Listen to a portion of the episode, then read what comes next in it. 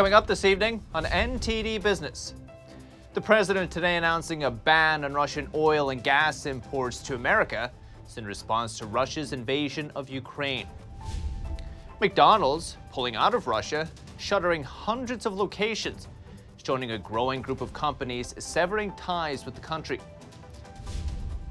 And amid US China trade tensions, do American companies in China want to stay there? A new survey gives some insight. That and much more coming up on NTD Business. Great to have you with us. Paul Greaney here, live from New York City. After intense public backlash over Russia's invasion of Ukraine, the United States is taking aim at Russian energy. President Biden says the U.S. will now ban all Russian oil, natural gas, and coal imports.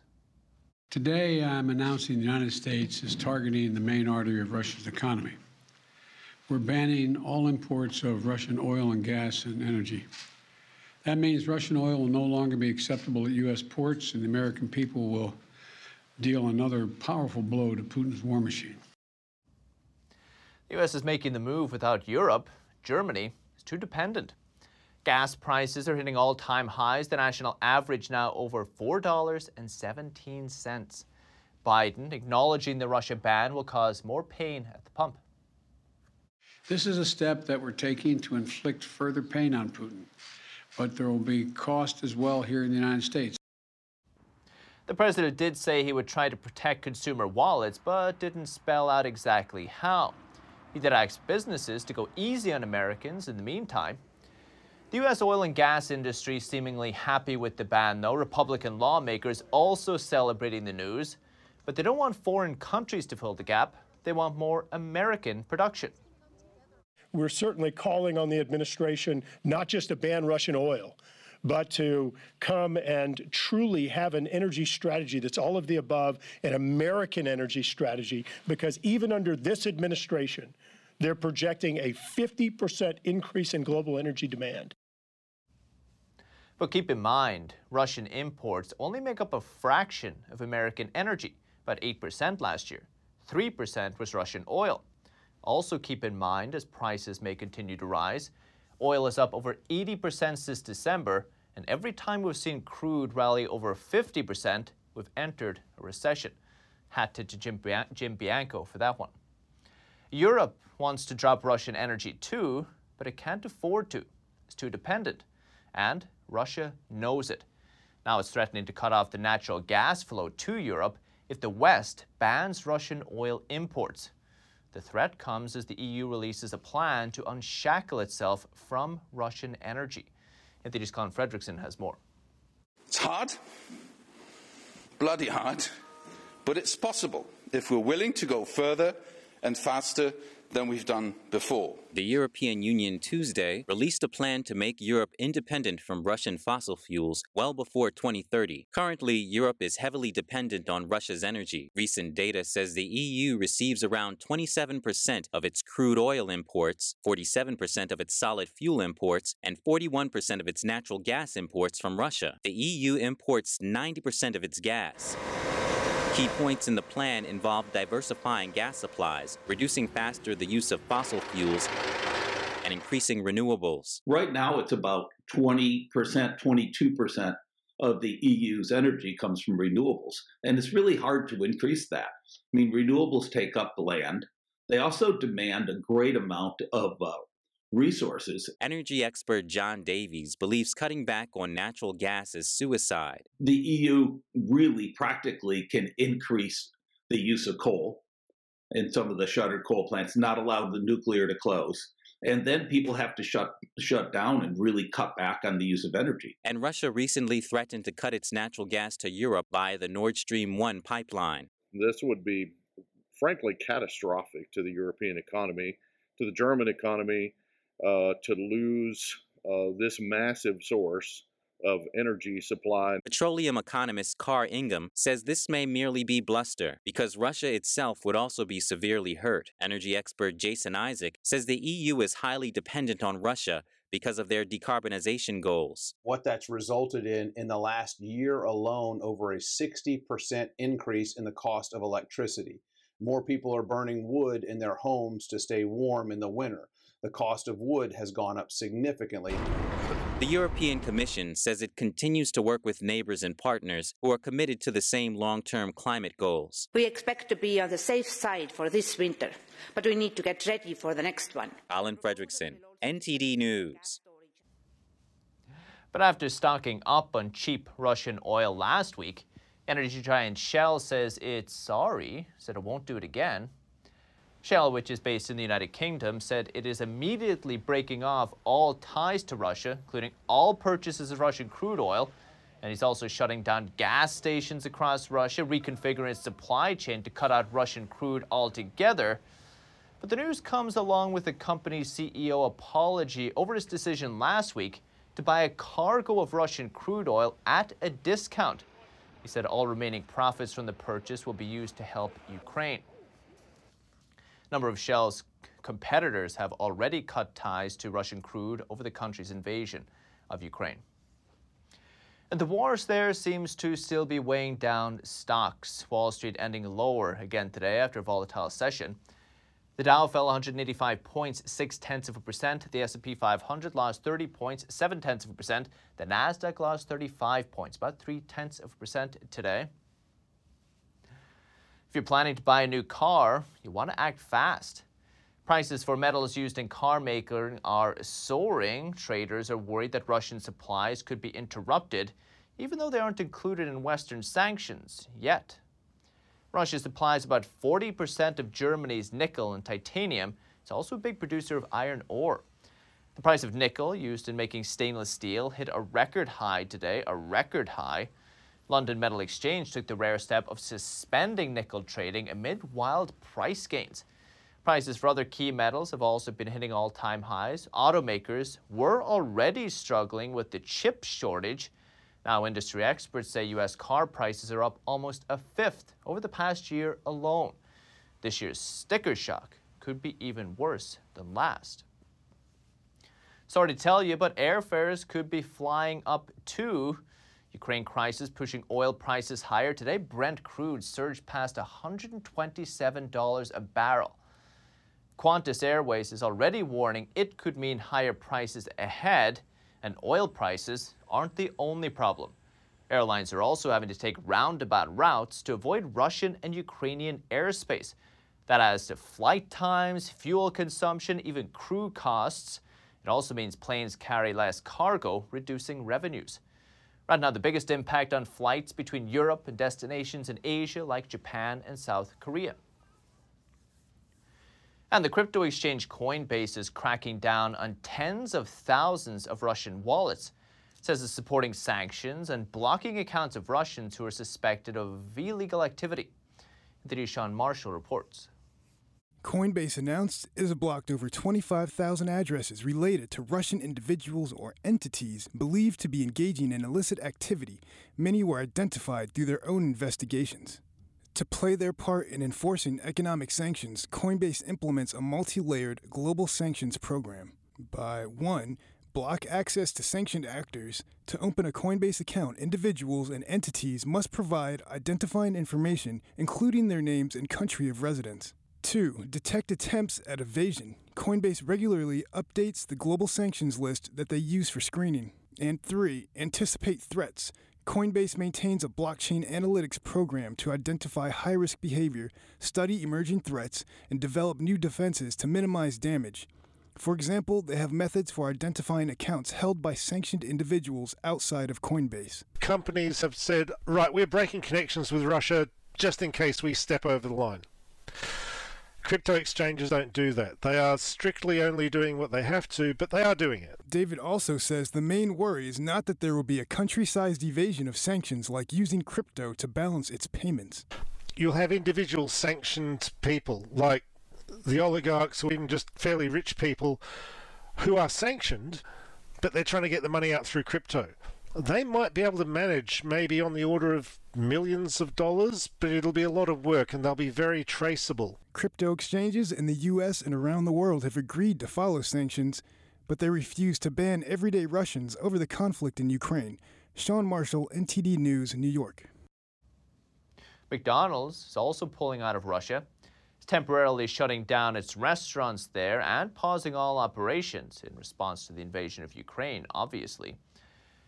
The fast food giant had more than 800 locations in Russia at the end of last year. Most McDonald's locations across the world are operated by franchise operators, but not so in Russia.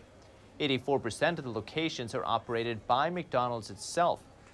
McDonald's says it has more than 62,000 workers in Russia. It's been there for the past 30 plus years. But the CEO says their values mean they can't ignore the human suffering unfolding in Ukraine. Despite political tensions between the United States and China, more than 80% of American companies in China say they don't want to leave. It's according to a new survey from the American Chamber of Commerce in China. If that's really the case, and if so, why? Denise Don Ma has more. Does the survey present an accurate picture of what we see on the ground in China? Attorney Dan Harris, who represents business clients in China, says it does. This is 100% of what we see, and it's what we've been seeing for probably three years. The companies don't want to leave China despite a slew of concerns. I think there is, uh, globally, there's a, a caution right now for a number of reasons, one of which is the continuation of the COVID crisis. James Nolt, an expert on political economy, says the companies aren't leaving because of profit. It's a huge market, so they have no reason to leave as long as they're uh, profiting and operating successfully in the country. If you're an American company and you're buying product from China and it's getting delivered, you can read about all the news, you can listen to all the people who say it's just going to get worse. But as long as it's working for you and you're that is not one of the fires you need to put out. You're not going to do much. Harris adds that for some companies, even if they want to leave, they usually don't because it costs too much. Moving out of China and moving somewhere else is not easy, and it's not fast, and it's not cheap. Even though it seems the majority of companies surveyed don't intend to leave China, they're not making major investments inside China either. This could be because companies are worried about the potential risks, which could be significant.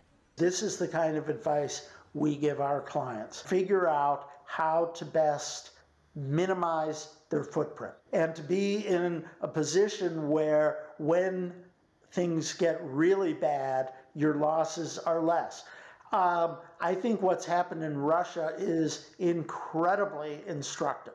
More than a third of those surveyed said they would actually reduce investment in China due to an uncertain policy environment in the country. Don Ma, NTD News.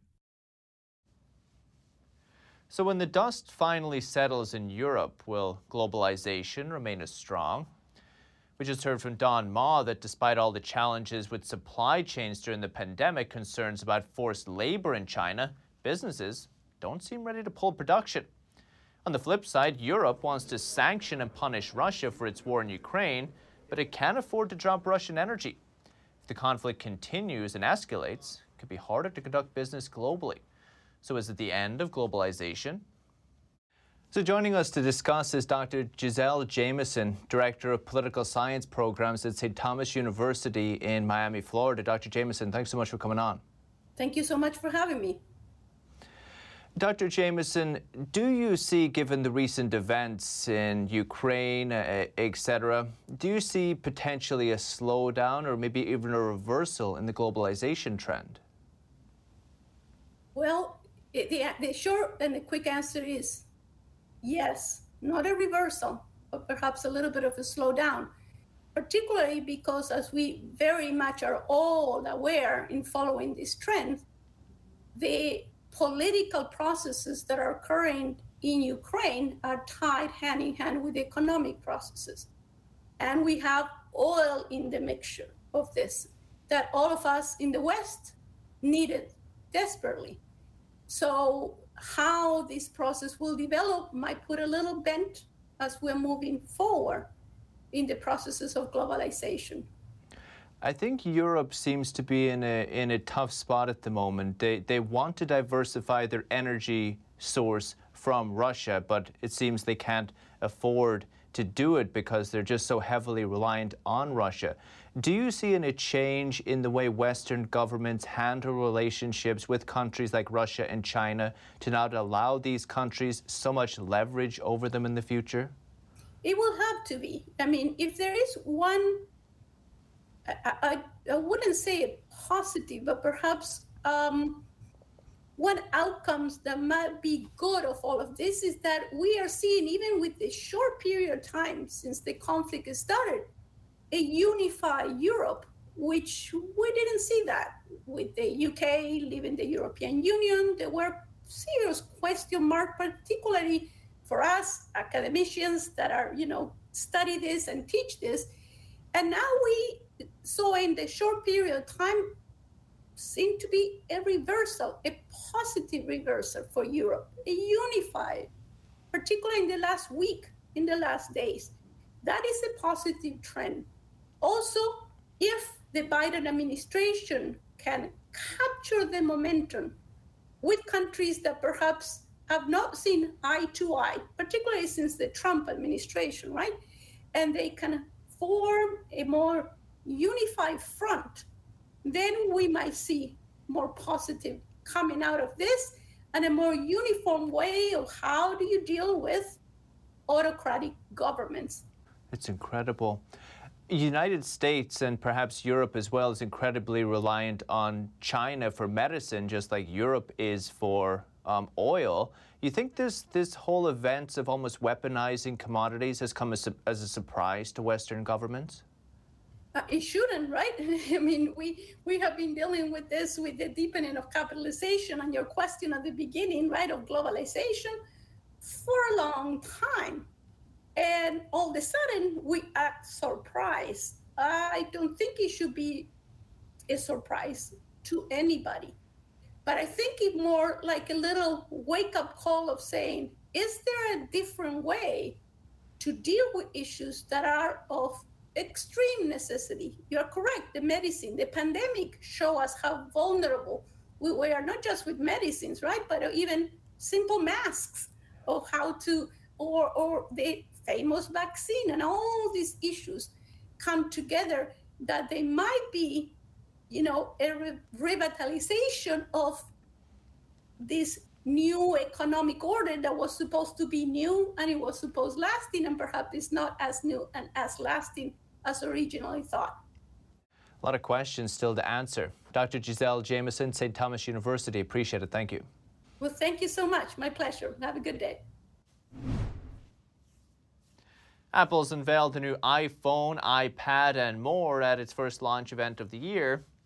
Highlights from today's launch include a new budget iPhone SE, an updated iPad Air, and a more powerful Mac chip. The M1 Ultra Mac chip will be used in the new Mac Studio, a desktop computer without a display. The price for a Mac Studio will start at $4,000. Apple's M1 chip will also be used in an updated iPad Air. The new iPad features 5G connectivity, a revamped camera too. It'll retail for $600 and hit stores March 18th. And just in time for St. Patrick's Day, Apple announced you can get an iPhone 13 in a new color, green, starting Friday. And Google is buying the cybersecurity firm Mandiant for nearly $5.5 billion. Both companies made the announcement today. Mandiant focuses on cyber threat intelligence, response, and testing. It's also known for uncovering the SolarWinds hack. You'll remember that was a breach that impacted a number of federal agencies and big private businesses. Acquisition is one of Google's largest to date. It's expected to help the company provide secure cloud solutions to people around the world. A federal judge has blocked Oregon's ban on so called real estate love letters. Those are personal notes from prospective home buyers to sellers. Buyers often write the notes to appeal to a seller to accept a less than competitive offer on the home, but Oregon outlawed the letters because they could potentially lead sellers to make decisions based on personal information like the buyer's race or religion. The Pacific Legal Foundation, though, had filed a lawsuit against the ban on behalf of a real estate group in the state. NTD's Evelyn Lee talks to one of the lawyers. Joining me is Ethan Blevins. He is an attorney at the Pacific Legal Foundation. Great to have you, Ethan. Thanks for having me. Now, the ban on so called real estate love letters is blocked, and that's a case that your foundation won. So, can you talk to me about the problems that you saw with that law? Sure. So there's a broader principle at stake here, which is the right to speak and the right to share information um, and the right to receive information. So sellers want this information. They like to know about buyers. Uh, they often would rather sell to, for example, somebody who intends to occupy the home as opposed to somebody who, who's just an investor.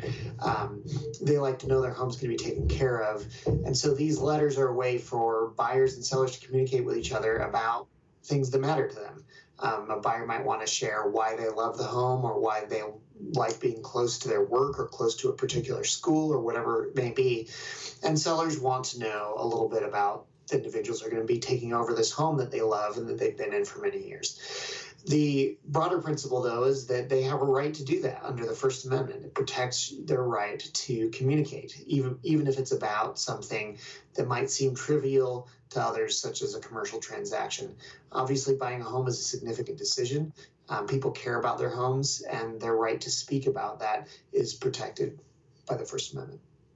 But on the other hand, though, do you think the concerns that were raised were reasonable at all? Like that there will be buyers who try to appeal to the sellers by revealing certain personal information because in the end their offer might just not be con- competitive? So there's there's no question that some of these letters do contain uh, personal information that we that the state of Oregon prohibits sellers to discriminate on the basis of. For example, if, somebody shares a picture of them of their family, that might show you something about, for example, their race or their family status. Um, sellers can't discriminate on that basis. But the way for the state to deal with that is to enforce its laws against discrimination itself, not against sharing the information. So our theory in this case is that the government's taken a step too far. It has a legitimate interest in preventing discrimination. It has no evidence that these letters are used to discriminate. And the government can't just bar the sharing of information because that information might be misused um, down the road. So the way for the state to deal with this is to require disclosure, to train people, and ultimately just to enforce the anti discrimination laws that exist on the books already. And your company actually said that these letters are extremely valuable, and that's a quote, and that they do a lot of good. Can you explain that? Sure. So, this is a way for especially um, first-time home, home buyers and home buyers who need that competitive edge because they might not be as financially competitive as others in the market to give that competitive edge that they need. Uh, so we have instances, for example, where a seller will actually sell to a lower offer because of a letter that moved them. Um, because somebody's a first time home buyer as opposed to an investor, for example. So, this is a way for those individuals to get an edge in the competitive market, especially against investors who have a lot of money that they can throw behind an offer. Uh, it also is helpful for a small real estate firm like Total Real Estate Group who are competing against these larger um, real estate brokers they uh, are able to tell a personal story. They're able to make this more personal and, and thereby make the transaction hopefully um, more accessible to small fam to families, to first-time home buyers, and so on. I see. Ethan Blevins, Pacific Legal Foundation. Really appreciate you coming on. Thank you. Going to take a quick break, but stay with us. Small businesses in Chicago raising funds for victims of the conflict in Ukraine. They're doing it through culinary creativity. That and much more coming up on NTD Business.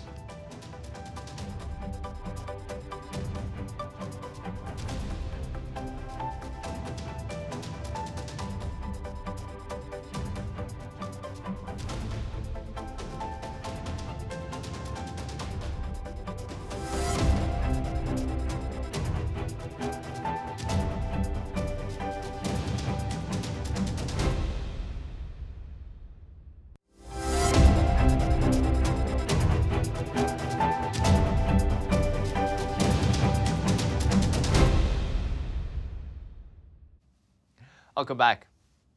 Russia's invasion of Ukraine has created a humanitarian crisis. Now, Chicago's small businesses are finding creative ways to support Ukrainian civilians. NTD's Colin Fredrickson has the story.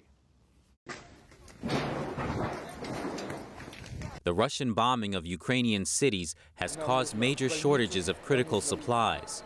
The civilian suffering is pulling the heartstrings of people in Chicago. Small restaurants there are creating new dishes to raise funds for Ukrainians. Wherewithal is an American restaurant, but its Ukrainian American owner is transforming the entire menu to Ukrainian inspired dishes for one week. We're trying to put our creative twist on things, um, just to open open people's eyes to um, what Ukrainian food can be. So for every diner um, that comes in this week, we're going to be donating four dollars um, per dinner sold. We're donating to Razom for Ukraine, which is a um, which currently they're providing um, humanitarian aid and medical supplies uh, to people in Ukraine. Tortello is an Italian eatery known for its authentic pasta that's made from scratch using Italian flour. Its owner and head pasta maker wanted to support Ukrainians with his pasta. We decided to make this flag of uh, pasta using spirulina and flour and made the color of the Ukrainian flag and sell it and 100% of the revenue go to the Ukrainian village community. Tortello's customers enjoy the new creation. It was delicious. We, uh, my family loved it, and um, we'll definitely be back soon. Glad they're doing everything they can to support this community and um, everything going on in this world today. Uh, we actually sold out every single day, um, and that makes me extremely happy because make me understand how supportive people are, especially in this kind of situation, which are um, pretty sad for the rest of the world, for part of the world actually. The restaurant owners hope their donations will make a small difference in the lives of Ukrainians and help give them some relief. Colin Fredrickson, NTD News. As the latest business updates for today, can still catch NTD Evening News with Stephanie Cox at 6.30 p.m. Eastern. For NTD Business, it's all for today. Thank you for watching. We'll see you tomorrow.